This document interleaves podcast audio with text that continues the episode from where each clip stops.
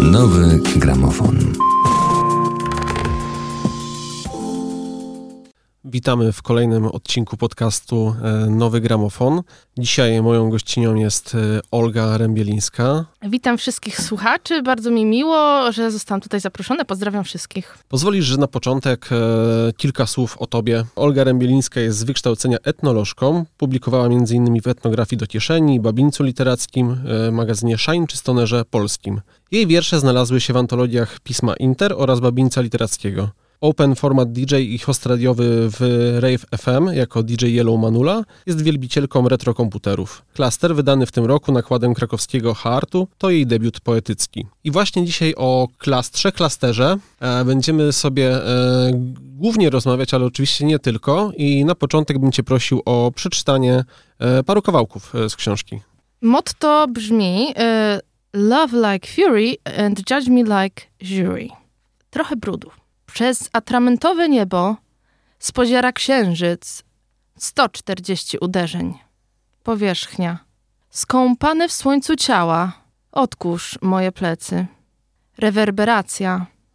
Smoliste głośniki puszczają się z dymem. W stronę mocnego światła ciągi, łączność skróconych frakcji. Wracam do pierwotnego stanu w pomrokach brokat. Czwarta 04. Barman nasmarkał lukrem na rachunek za pigułkę po transplantacji serca. Kwara. W piwnicy niekończące bum pali się w ćmiku. Domy jak bunkry znowu kręcą techno. Czasami do okna zapuka spam. Straciłaś pracę? Szyba drży w rytm muzyki. Jakie porno. Po godzinach piwo zamawiam z Glowo. Blady kurier boi się harknięć. Żador hardcore kochany? Olga, na początek takie pytanie. Czy jesteś piłką i to podkręconą, czy raczej hardcorem, który kocha hardcore? A może piłką, co jest hardkorowo podkręcona? Myślę, że tak, że, że to byłby ten kierunek, bo w, re, w, recepcji twojej książki, e, w recenzjach właśnie pojawiły się takie, takie określenia i e, chciałem zapytać, no bo to jest twój e, debiut, jak się w ogóle czujesz z tą książką po tej książce e, i jak ta recepcja wygląda? Czy cię cieszy, czy cię satysfakcjonuje? E, może powiem ustami mojego wydawcy, który mówi, że to jest wręcz zaskakujące, że debiutantka w tym e, wypadku ma tyle spotkań. Więc spotkań mam owszem bardzo dużo. W samym październiku szykuje się z cztery, ale zdaję sobie sprawę, że może takich recenzji wyjść mniej, ponieważ jest to dość hermetyczna rzecz. To jest też taka książka, która miała na celu wyjść poza kanony jakieś, które występują współcześnie w literaturze i w poezji. Nie, nie każdy sięga często po taką materię, jaką jest muzyka elektroniczna. Głównie przecież książka jest zbudowana z tych treści, z, z, tego mięsa etnograficznego, jakim jest historia muzyki elektronicznej. Być może wydaje mi się, że ta pewna sfera, która jest przemilczana, wynika z tego, że ludzie nie chcą się podejmować tematu, na którym się nie znają. Więc nie biorę tego do siebie. Y, te rzeczy, które wychodzą, są zawsze ten, pozytywne. Co prawda, y, no, nie, no nikt mnie nie skrytykował, nikt nie powiedział, że totalne gu. Jedynie co, no to jak szukałam osób do blurba, no to miałam parę odmów z, ale nigdy nie jakichś krytycznych, no, krytycznych w tym złym tego słowa znaczeniu, tylko raczej taka, no nie czuję tego, nie moje flow, nie mam czasu i tak dalej.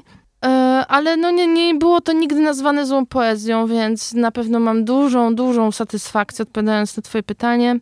Jako debiutantka czuję się spełniona i że zostałam potraktowana na serio Y, że liczą się ludzie ze mną, z moim głosem, z moją poezją, a to niekoniecznie tak zawsze wygląda, prawda? I mogę powiedzieć, że to jest mój sukces, że ta poezja jest po prostu traktowana na serio. Ja myślę też, że recenzje jeszcze przed tobą, no, z tego względu, że dobrych książek poetyckich wydaje się dużo, tak, takie mam odczucia. Krytyków jednak poezji nie jest tak, tak, tak, tak, tak wiele w, w Polsce i też nie ma wiele miejsc, gdzie mogą e, pracować, gdzie mogą, wiesz, e, pisać nawet za jakiś mały, mały hajs, a nie każdy jest w stanie pisać po prostu za darmo. Mhm. Także myślę, że tutaj jeszcze ta recepcja będzie, będzie bogatsza, ale no też to, co mówisz, że jednak e, książka jest e, może nie hermetyczna, ale jest e, na pewno specyficzna i stąd może też te odbicia właśnie potencjalnych e, blurbistów, nie? Że nie chcieli po prostu e, pomądrzyć się i po, po, polecać czegoś, e, czego, czego osobiście mm, nie czują. Powiedziałeś, że chciałabyś wyjść trochę poza, poza bańkę e, z tą książką, ale masz takiego modelowego czytelnika, kogoś, do kogo kierujesz tą książkę, wiesz, jakichś raverów poezji, poetów rave'u, czy, czy, czy normalnych, zwykłych ludzi. Mm, Wydaje mi się, że takim idealnym modelem to jest nawet ktoś, kto istnieje, naprawdę żyje. Serdeczne pozdrowienia dla Szymona Bryska. Tutaj Pozdrawiamy. pozdrawiamy cię, Szymonie. No bo Szymon y, jest takim, powiedziałabym, idealnym odbiorcą, ponieważ jest też doktor, będzie bronił doktorat y, wkrótce z językoznawstwa, więc bardzo ma dobre wyczucie słowa. Używa mądrych sformułowań, ale oprócz tego też y, działa na polu muzycznym, muzyki elektronicznej. Jest producentem ambientu. Więc już mamy taką wypadkową, prawda? Tych dwóch cech, które mogą spowodować, że ktoś to naprawdę poczuje. A trzecia jego taka cecha jest taka, że on jest entuzjastą lokalnym, jakimś takim mm, działaczem, aktywistą. Prowadzi dwa razem z kolegami, koleżankami, których też serdecznie pozdrawiam. Mikołaja Witkowskiego między innymi. Pozdrawiam Alicję Szopę. I oni właśnie tworzą kolektyw Spalnia i Pralnia. Spalnia jest ambientowa, ludzie sobie po prostu słuchają muzyki, leżą, a pralnia jest bardziej imprezowo-literacka, więc na grunt taki to padło, więc dla mnie to jest właśnie idealny odbiorca jakiś, może Wtrącę, hipster trochę. Tam miałaś e, właśnie spotkanie, tak? Tak, było, było. Jakie, jakie wspominasz? Było fantastycznie, o, naprawdę.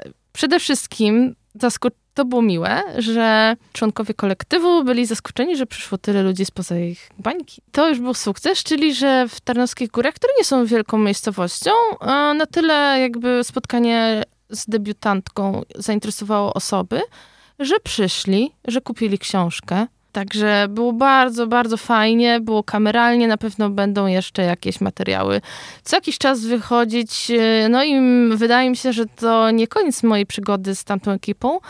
No bo się pojawiają pomysły, żeby przetłumaczyć klaster na, mm, jako klajster, żeby wyszedł po śląsku. Chciałabym wydać po angielsku klaster w formie audiobooka też. I jestem w trakcie sobie tłumaczenia na własną rękę tych wierszy. Mikołaj Witkowski z Tarnowskich Gór jest anglistą, tłumaczem, więc ym, zadeklarował, że po prostu wspólnie to Mhm. zrobimy, on mi to po prostu zredaguje w razie. Audiobook będzie wzbogacony o jakąś e, warstwę muzyczną? Tak, zdecydowanie. Aha, bo pamiętam, że DJ Ladybug, tak, e, Owszem, naciskał na, na dodanie jakiejś, jakiejś zgadza się, jego też bardzo mocno pozdrawiam. Prywatny kuzyn MLB. A opowiedz nam trochę o mm, kolektywnym aspekcie e, tej książki. Mhm. Potraktujmy to pytanie szeroko, będziemy rozwijać. No, zdecydowanie ono ma sens, dlatego że rave jest kolektywny. On opiera się na pewnych takich założeniach, które są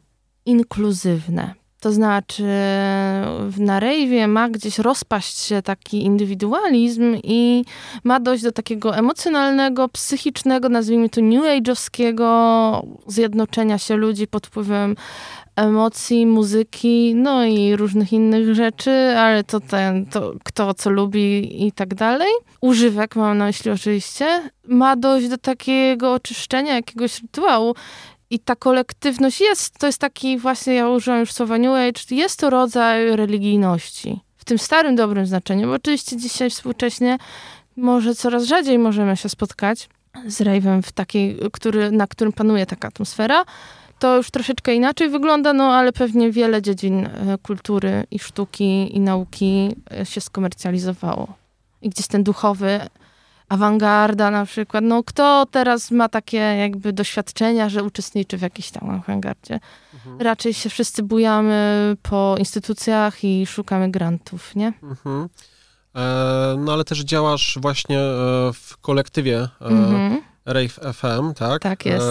No i z tego, na ile obserwuję waszą, waszą działalność, to mocno odżegnujecie się od tej, od tej właśnie mm, komercyjnej części sceny elektronicznej od tego, że właśnie, nie wiem, że ludzie przychodzą e, na rejwy, czy nie, wiedząc kto gra, nie interesując się muzyką, tylko po prostu e, bardziej tymi używkami, nie? Mhm. I gdzieś stawiacie na takie bardziej świadome e, przeżywanie imprezy, muzyki, czy to jest takie, jakieś takie oldschoolowe podejście? Czy takie, takie, mhm. że są takie legendy, że tak kiedyś było?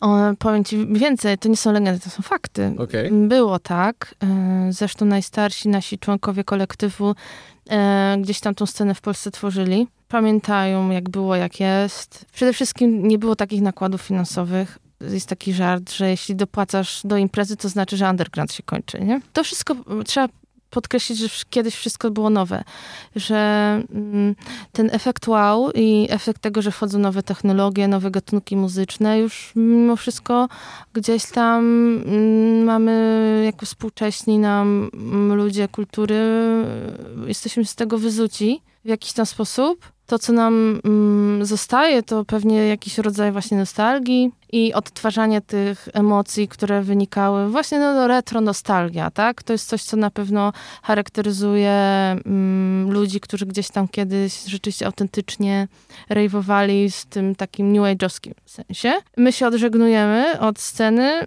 to prawda. Nie zawsze wychodzi to jakoś super e, rewelacyjnie, jeśli chodzi o jakiś sukces zasięgowy i tak dalej. Nie mamy też takiej instytucjonalnej okazji, żeby często pokazać tą naszą twarz. To są ogromne nakłady pracy, żeby przyciągnąć ludzi na imprezę. My nie zawsze na to siłę mamy i ochotę, ale rzeczywiście wydaje mi się, że w piątek bronię um, pracę magisterską i wydaje mi się, że jak już będę panią magister, to, to rozpocznę wszystko z nową energią, więc spotykamy się na imprezach. Okej, okay, to jeszcze wrócę do tego wątku kolektywnego. Mhm. Ale jak sama poruszyłaś właśnie e, kwestię wy, wykształcenia, to na ile właśnie twoje, twoje wykształcenie, e, twoje doświadczenie bycia et, etnolożką e, wpłynęło na pisanie tej książki? Mm, myślę, że podświadomie, yy, nieświadomie. Podświadomie stosowałam narzędzia, potem sobie z tego zdałam sprawę, ponieważ ja byłam E, na licencjacie zwłaszcza, e, w takim, e, takiej specjalizacji antropologia pamięci, czyli to nie jest do końca takie popularne w tym świecie etnologicznym. Głównie się bada, co jest tu i teraz. Natomiast my sięgaliśmy do zasobów pamięci ludzi i z tego budowaliśmy analizy ich wspomnień, w sposobie, jaki konstruują swoją opowieść i w ten sposób swoją tożsamość. I chyba podobne mechanizmy przełożyłam bezpośrednio tutaj. To znaczy, zbudowałam tą książkę z bardzo dużej ilości anegdot, wspomnień i motywów symboliczno nie tylko takich yy, rekwizytorium, ale pojawiają się konkretne miejsca yy, dla rejwu istotne, pojawiają się konkretne nazwiska, postacie, wydarzenia, śmierci. I w ten sposób y, mam też taką mm, metodę, która jest pewnie dość popularna w ogóle, no, czyli archeologia jakaś tam, tak? Y, I chronologia, one są dla mnie istotne. Gdzieś tam lubię po prostu chronologiczne układanie historii.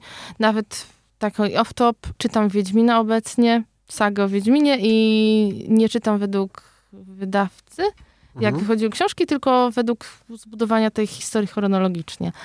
Czyli tak naprawdę drugą książkę, jaką przeczytałam, to była ostatnia książka, którą Sapkowski napisał. I taką mam umysłowość, lubię po prostu ciągłość historii i pewnie e, w ten sposób też ta książka jest, została zbudowana przeze mnie. To jeszcze wracając do tej kolektywności, mhm. e, obiecuję, że zaraz ją e, opuścimy. Ale nie ma problemu, możemy do końca e, spotkania rozmawiać o kolektywności. Bo ciekawe było to, że e, nad twoją książką razem z tobą pracowało kilku, kilkoro e, e, reda, redaktorów. Mhm. E, rozumiem, że prace nad tą książką też trochę trwały, że to nie było tak, jak czasem są redakcje, że się siada z kimś przez tydzień, bo książka ma wyjść za miesiąc i róbcie redakcję. Mi się takie historie zdarzały. Mhm. Tylko, że miałaś po prostu dużą swobodę, e, nie gonił was deadline i mogliście pracować. Jakbyś mhm. mogła trochę opowiedzieć właśnie o tym procesie kolektywnego e, redagowania tej, tej tak. książki. Przeszło to przez trzech redaktorów dużego formatu, można tak powiedzieć, bo był to Robert Rybicki, był to Edward Pasewicz oraz Miłosz Biedrzycki. Każdy z tych panów wniósł coś innego. Wynikało to z tego, że mm, każdy z nich miał inną pozytywną cechę, natomiast dokończył tą książkę Miłosz, bo on jest taki najbardziej usystematyzowany. On jak już podejmuje się rzeczy, no to dociągnie to do końca. Nie jest artystą takim rozchwianym. No ale na przykład ogromną taką warsztatową pracę, no to chyba najbardziej ze mną zrobił e, Ryba, Rybi, Robert Rybicki. On mnie nauczył bardzo takiego pościągliwego używania słowa. Stąd też ta książka jest e, bardzo mocno oparta na dwustychach. Minimalizm cechuje moją poezję. W wypadku klastra, bo oczywiście ja mam wielkie marzenia, że będę pisać poematy, a potem wychodzi dwustych. No ale cóż. Ale tak, on mnie nauczył ciąć, Nauczył mnie też, żeby moc wiersza czerpać z rzeczownika. Dlatego bardzo nie lubię, jak się wiersze zaczynają w stylu rozsypałam proszek na stole i bla, bla, bla i zabolał mnie kącik mojego prawego oka. I nie lubię po prostu zaczyn- wierszy, które się zaczynają z rzeczownik- z czasowników, mhm. przepraszam. Opisywanie czynności mnie odstręcza, ale nie wiem, czy to dobre, czy nie. Po prostu zostałam tak właśnie przez tego redaktora sformatowana. Co do Edwarda, no to on mnie nauczył takiego, jak to Robert e, Rybicki mówi o Edwardzie, kunsztu. Czyli on pisze elegancko, pisze kunsztownie, pisze sprytnie, umie tak ładnie wszystko tak poustawiać. On zwłaszcza bardzo mocno przyczynił się do zakończenia książki i do jej takiej końcowego wajbu i też ostatni wiersz outro jest zasługą pracy redaktora Pasewicza. A Miłosz no, nadał takiej po prostu konstrukcji, konsekwencji, to znaczy interpunkcję mi usystematyzował. Jeśli byłam w czymś niekonsekwentna, no to spytał się mnie, w czym chcę być konsekwentna analizowaliśmy też, w jaki sposób ma być układ w książce, bo on jest też taki do końca nietypowy, bo mhm. mamy, korzystamy z lewej strony na przykład. E, oczywiście w trakcie lektury na obu stronach są wiersze, no ale tutaj takie rozdziały są po prostu zastosowaniem, tutaj e, mhm, pokazuję mhm. Patrykowi. Nie jest to konwencjonalne rozwiązanie, ale chcieliśmy być trochę bardziej tacy awangardowi, e, ale też, no, żeby od, odróżnić mm, dział, tak, jakiś akt mm, w tym dramacie mm, od motta. Natomiast też ta e, kolektywność jako taka e, wartość e, lewicowa jest dla ciebie istotna? Czy była przy pisaniu tej książki? Czy w ogóle ta książka, e, można powiedzieć, że ma mm, wydaje mi się, jakiś, jakiś e, vibe, czy przesłanie feministyczne może, mhm. e, ale czy też jakieś e, lewicowe, wiesz, piję tutaj do ciągle gdzieś tam grzebania w tej estetyce e, zaangażowania. Mhm. Czy, czy, to, czy ten wyraz kontrkulturowości jest jakimś sposobem zaangażowania? Mhm. Jest to stonowane na pewno, bo prywatnie jestem politycznie dużo bardziej wyrazista niż w tej książce. Ale to wynika z tego, że rejf jest apolityczny. Mimo wszystko, oczywiście on się tam odbywa na skłotach, yy, ma być przyjaźnie, więc apolityczność też jest w pewien sp sposób lewicowa, no bo zapraszamy wszystkich, tak? I w ten sposób można powiedzieć, że wszystko polityczne w pewien tam sposób na spektrum mm, gdzieś tam bardziej na lewo będzie szło. Natomiast no, jest dużo chrześcijaństwa. Blurba napisał głęboko wierzący człowiek, Waldemar Jocher. Także nie jest to takie krzyczące na pewno. W tym takim lewacko-lewakowatowości to nie jest taka książka. Um, feministyczna, ja nie użyłabym tego słowa. Ja jestem już postfeministyczna, wydaje mi się, że ona, feminizm był mi bardzo potrzebny do walki, której już nie muszę toczyć. E, wydaje mi się, że prawdziwy feminizm polega na tym, że jesteśmy na tyle już, prawdziwy feminizm, no, że prawa kobiet i mężczyzn są zrównane i po prostu jesteśmy już gdzieś na tyle egalitarni i równościowi, że nie, nie przejmujemy się tak, to jest tak, tak zwany feminizm trzeciej fali chyba, nie? Że jak mężczyzna i kobieta się dogadają, to nie ma znaczenia jaka jest płeć, E, wiesz, pytam też dlatego, e, że miejsce wydania, nie? Wydawnictwo H-Art mhm. jednak e, jakoś tam z, zaangażowane, powiedzmy bardziej lewicowo. Nie, nie pamiętam teraz, zaraz cię poproszę, żebyś mnie poprawiła, ale czy to jest jeszcze właśnie wydane w ramach serii tej zaangażowanej? E, pod redakcją Mai Staśko, czy to już się, nie tak. funkcjonuje? Wydaje mi się, że tak. Oni od, oczywiście od tego odchodzą, e, ale może to wynika z tego, że po prostu sama Maja po prostu trochę zmieniła chyba pole swojego działania, ale widzę, że to już tutaj ta moja książka nie jest. Mhm. E, byłam pewna, że jest, szczerze mówiąc. Bo jeszcze jest e, okładka e, Jakuba E, Wojna Roskiego. On, on został, e, on został. Tak mm, natomiast widzę, że tutaj Maja już nie jest wymieniana jako redaktorka, czyli nie. Czyli to już nie jest ta Jasne. seria. Dobrze, no to, to, to odejdźmy sobie od e, tutaj kwestii lewicowych, Ale może tylko wtrącę, tak że do połowy, jak pracowałam nad tą książką, to jeszcze to było podciągnięte pod tą e, serię pod redakcją Maj Staśko, ale widzę, no sama nie byłam pewna, a rzucę takie e, zagadnienie, hasło. Książka jako triprum. Czy twoja książka mogłaby być? Masz na myśli po prostu taką wewnętrznego tripa, jakiegoś pod wpływem poezji, tak? Mhm, coś można, mo możemy iść w tę stronę. Zresztą chyba sam Patryk Kosenda, który jest autorem Blurba, w ten sposób to Tom określił. Yy, impreza w mikrokawalerce, gdzieś tam impreza wewnątrz siebie, w, do świata wyobraźni. Yy, ta książka była też pisana w momencie, kiedy pandemia wybuchła, więc siłą rzeczy na takie tripy byliśmy skazani. Jeśli jest jakieś określenie teraz w środowisku, które to definiuje bardziej, to bardzo chętnie, e, Patryku, możesz mi to wytłumaczyć, ale tak e, po zwyczajnie po prostu tak rozumiem twoje pytanie.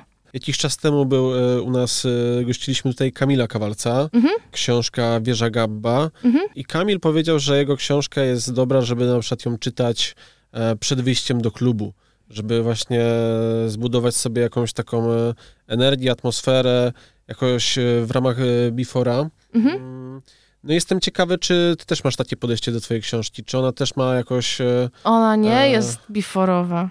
Nie jest, nie. nie jest biforowa. To nie jest coś, co czytasz i idziesz na, na rejwa, tylko jest rejwem samym w sobie? Jest rejwem samym sobie, dokładnie. Okay. To możesz czytać w każdym momencie przede wszystkim macie inspirować do tego, że jak już jesteś na tym rejwie, to wyostrzasz sobie w jakiś ten sposób postrzeganie i wzmacniasz swoją wyobraźnię, swoje emocje, też taką um, pamięć um, klatkową, żebyś sobie robił ten klik i utrwalał po prostu obrazy, wspomnienia, emocje, które ci towarzyszą. I spis... Może taki podręcznik Ravera. myślę, że właśnie w Tarnowskich Górach tak e, to Mikołaj Witkowski, który prowadził z Szymonem spotkanie, powiedział, że jest taki wiersz Baby Rave i że to jest takie nasze rave'owe przedszkole. Ten ze smoczkami, tak? tak. tak. Okej.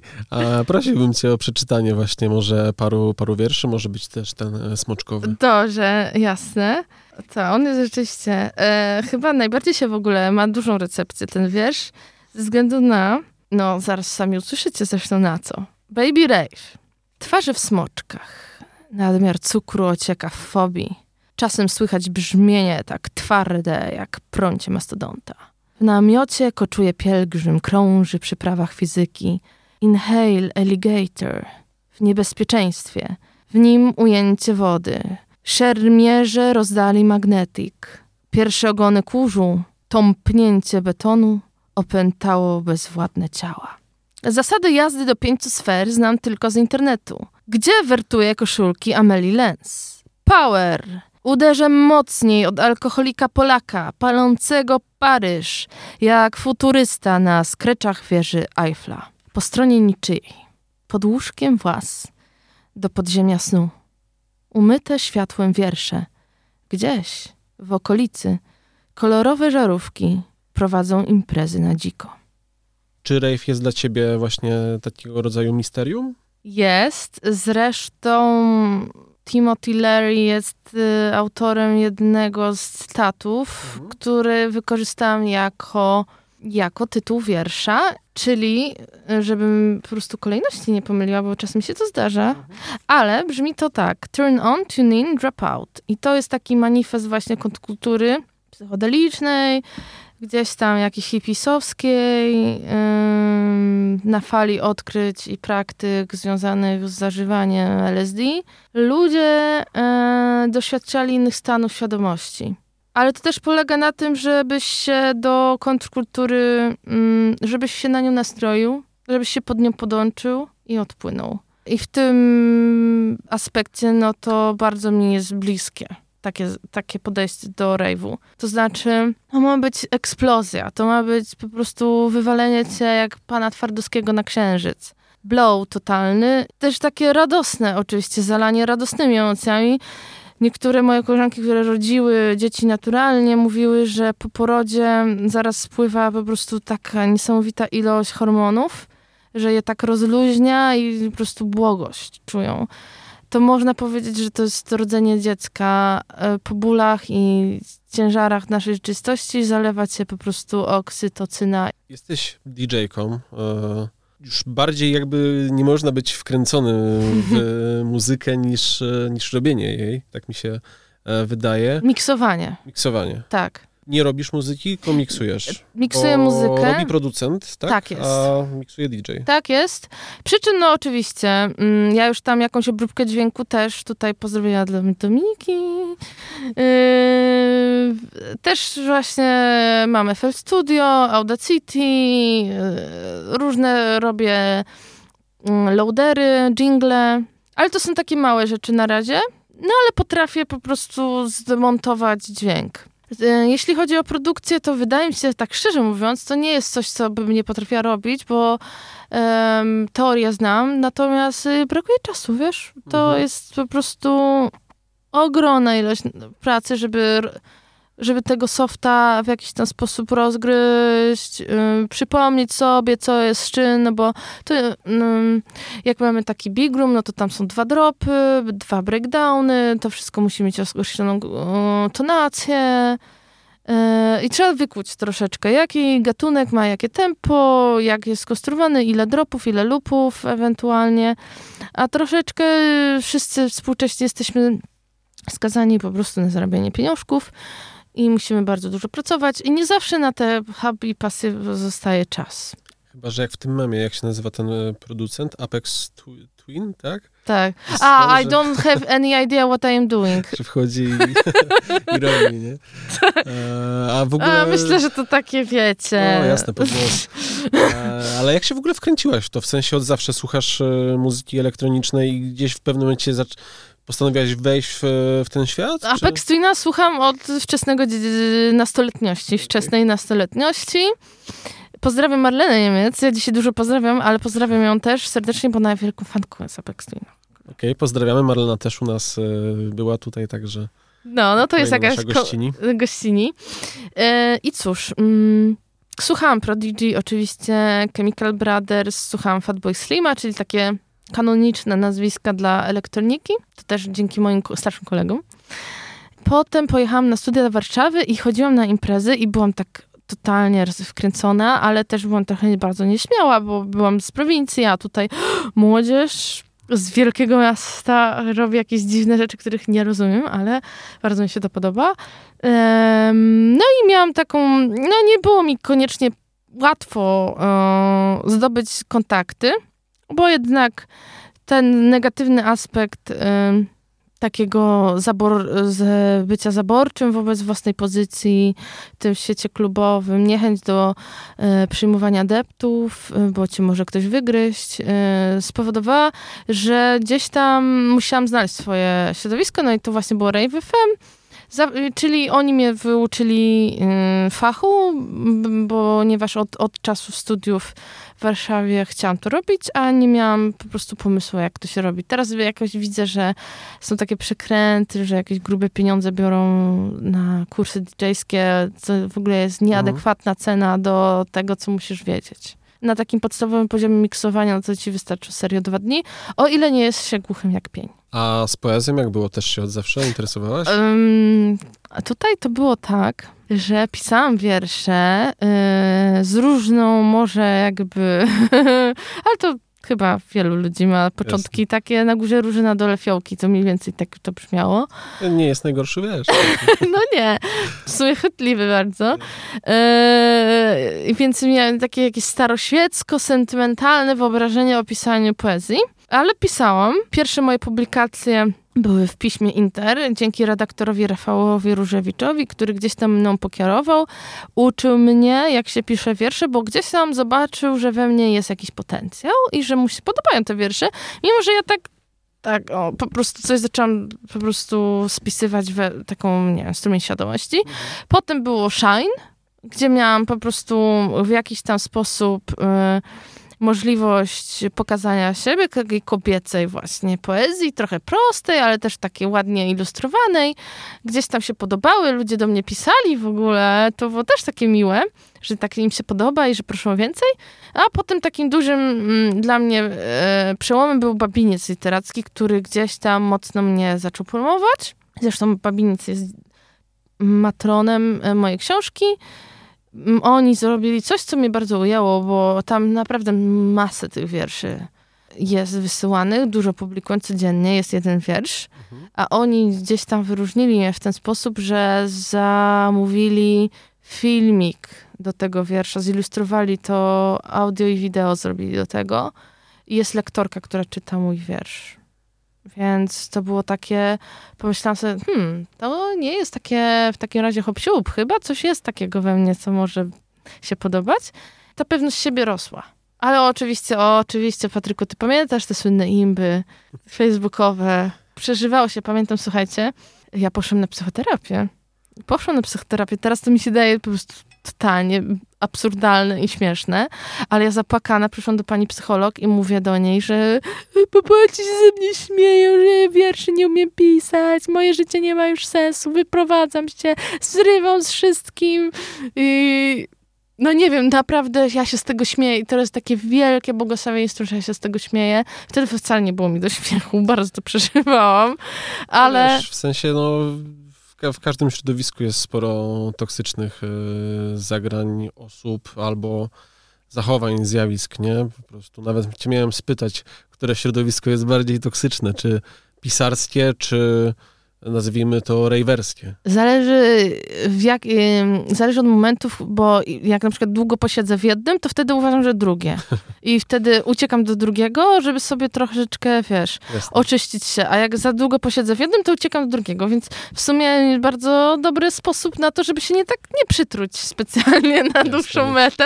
Każde jest toksyczne. Powiedz mi, czemu y, radzisz nie czytać y, takiej książki jak 30 lat polskiej sceny techno. Teraz mnie pewnie zabiją twórcy tej książki i znam ludzi, którzy tą książkę wydali, ale ja osobiście uważam, że pisanie jej z perspektywy zwycięzcy jest po prostu bardzo nie w porządku, bo e, masz wtedy jakąś formę władzy nad treścią i przede wszystkim wyobraźmy sobie sytuację za jakieś 40-50 lat, kiedy my już wszyscy będziemy dziadziusiami, babciami, poumieramy, ta książka zostanie i z czego będą przyszłe pokolenia brać udział, będą czerpać wiedzę właśnie z narracji zwycięzców.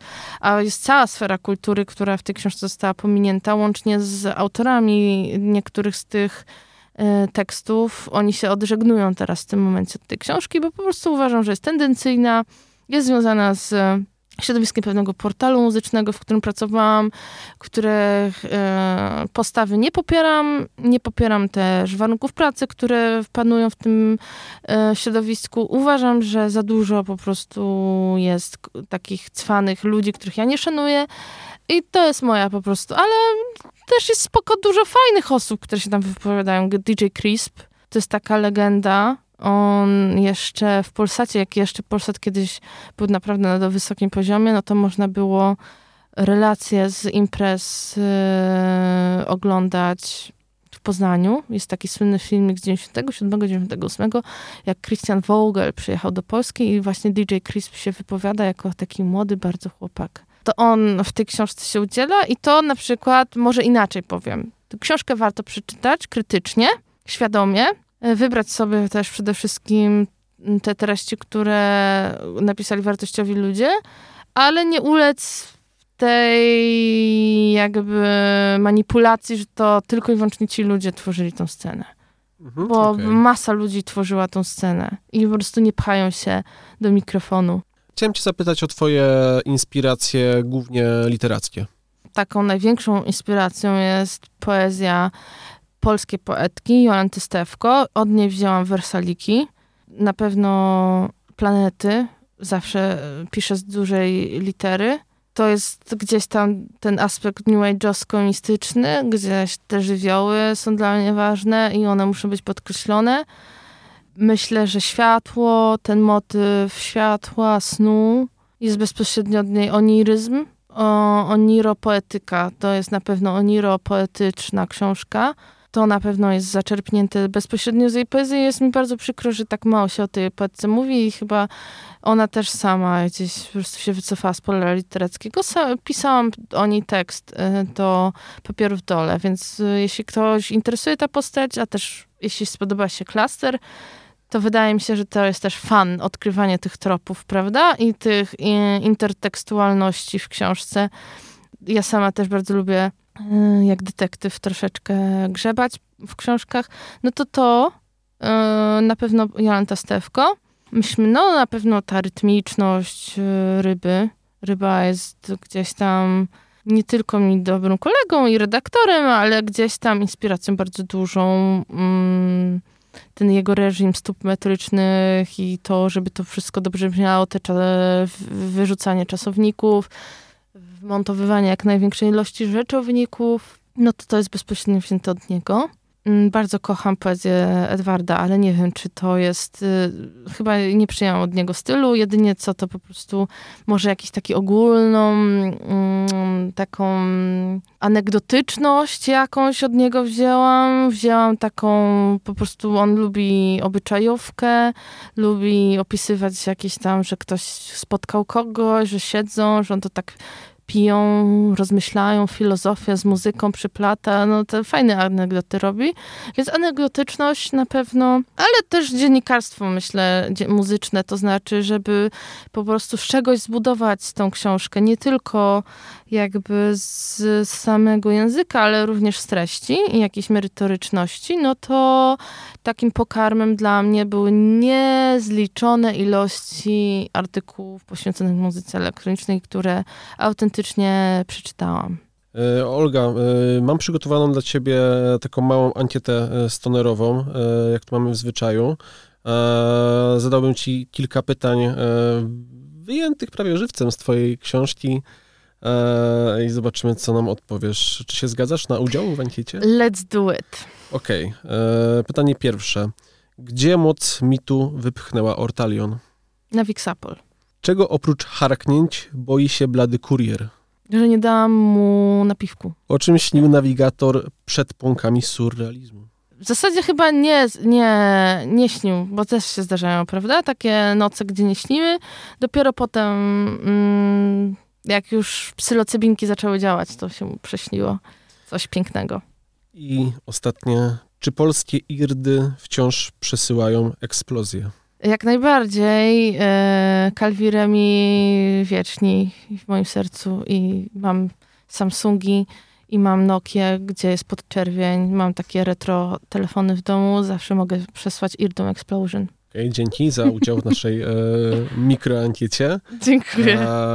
zbliżając się do końca naszego e, odcinka, chciałem Cię dość klasycznie zapytać o Twoje plany artystyczne na jakąś najbliższą przyszłość. Co po klasterze? Słuchajcie, ja się w ogóle tak e, odżegnywałam, że ja będę pisać poezję. To nawet na spotkaniu z MLB i Ladybugiem mówiłam, nie, ja już, ja już czuję, że jestem wyzuta z poezji, że już nie mam siły. To nie tak dawno było.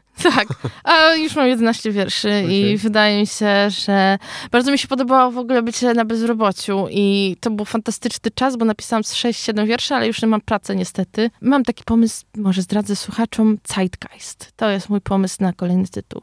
Dziękuję Ci, Olga, bardzo za udział w naszym e, podcaście. E, serdecznie polecamy naszym e, słuchaczom klaster do kupienia na stronie wydawcy, czyli wydawnictwa, już nie korporacji Hard. No i życzę Ci kolejnych sukcesów. Dziękuję za zaproszenie. No i cóż, mam nadzieję, że do niejednego rejwu dojdzie jeszcze i się po prostu wszyscy będziemy razem mogli spotkać.